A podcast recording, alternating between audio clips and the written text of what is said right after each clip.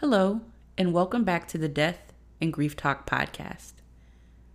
I'm your host, Joelle Maldonado, and I'm also known as The Grave Woman. When someone passes away, having memorial keepsakes such as keychains, cups, jewelry, t-shirts, programs, headstones, and grave markers, along with other items that reflect the essence, personality, an image of the individuals that we've lost brings a level of peace and comfort that is very hard to explain. Traditionally, in the death care industry, companies and corporations that provide these memorial keepsakes, in addition to other items and merchandise available for purchase in funeral homes and online by consumers, have been historically white. Today, I have the honor of speaking with Latifah Franks of C. Jackson Memorial Company. C. Jackson Memorial Company, fondly named after her mother, Cassandra Jackson, who passed away when Latifah was 10 years old, was born out of Latifah's desire to not only serve her community and provide beautiful professional keepsakes and memorial items, but to also honor her mother's legacy. And Latifah, let's just jump right in. Tell us a little bit about yourself. You are the CEO of C. Jackson Memorial Company. How did you get started? What do you do? And just tell us all about yourself. Okay, so again, I'm Latifah. I'm the owner of C. Jackson Memorial Company. I got started my business because I realized I was passionate about end-of-life care through my work at Gilchrist Hospice as a hospice aide. And I didn't really realize at the time, I was 10 years old when I lost my mom. My mom is C. Jackson. She's Cassandra Jackson. So thinking back on it, now that I'm older, I kind of provided that type of care for her. I was losing her and I didn't even realize that she was dying because I was only 10 years old. So our whole life changed. Like, you know, we lived by ourselves. She went blind. We had to live with my grandmother. You know, we had a pretty good life together and she got sick. So it seemed like everything just happened so fast. And I realized, as I got older, that my passion and my love for caring for others came from caring for her. So I worked for Gilchrist Hospice for 6 years and got pregnant with my twins. And I went and asked my boss, you know, hey, I just had twins. I need some more money.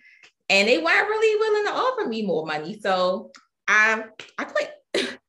And from there, I was just, you know, a stay-at-home mom. And I tried to figure things out. I had premature babies and they were really tiny. They couldn't fit any headband. So I got a sewing machine and I started making them little headbands and skirts. And from there, I would just post pictures of them when they're little stuff, and other people wanted to buy the things that I made for my kids. So from there, I got a Cricut machine and I added t-shirts into the headbands and skirts. From there, I bought a laser, my first laser, and I made kids puzzles and things like that. But then I realized, you know, lasers were becoming the new Cricut machine. Like, everybody was getting them and all doing the same thing. So I realized, you know, you can't go wrong with following your passion. So nope. So I decided to do that. I took a year, I did my research and I said, you know what? I want to work back in the death care industry. I didn't know exactly what it was I wanted to do. And I took some time. I really wasn't making money because I was so, you know, what's the word I'm looking for? So focused and dedicated to working on things that I was passionate about. I didn't want to just work for money and I didn't want to be looked at as a crafter, you know, like as I'm just doing a hobby. I wanted a real actual business. So I wanted to also honor my mother and help other people honor their loved ones. And I decided to get into this. So right now I provide end-of-life hand casting services. We do laser engraved urns. We have headstones, memorial jewelry, pet memorials. What else do I offer? Different memorial apparel. I could make different hoodies and different types of memorial gifts. And I also still do my laser engraving, but it's not my primary focus.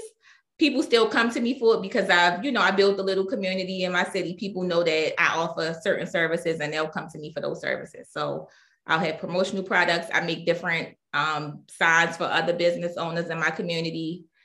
And that's pretty much it. I want to continue to work with keeping my mother's name alive. That's really important to me. That's so beautiful. And I love the fact that your business is based on legacy.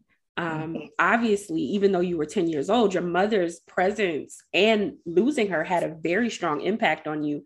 And as a professional working in the death care industry, many of the times when I'm looking for personalized keepsake items, many of the vendors, honestly, that I've worked through or had to work through have been Caucasian. There aren't very many Black-owned, reputable keepsake memorial options. So kudos to you for offering those. So correct me if I'm wrong, you're not a mortician or a funeral director. You just have a passion for providing personalized items to those that are grieving. Correct. What was your first keepsake that you created for a grieving family? My first keepsake I created was for my son, and maybe in my office, I'm not sure. But my first keepsake I created was for my son. My son lost his dad to suicide when he was 5 years old.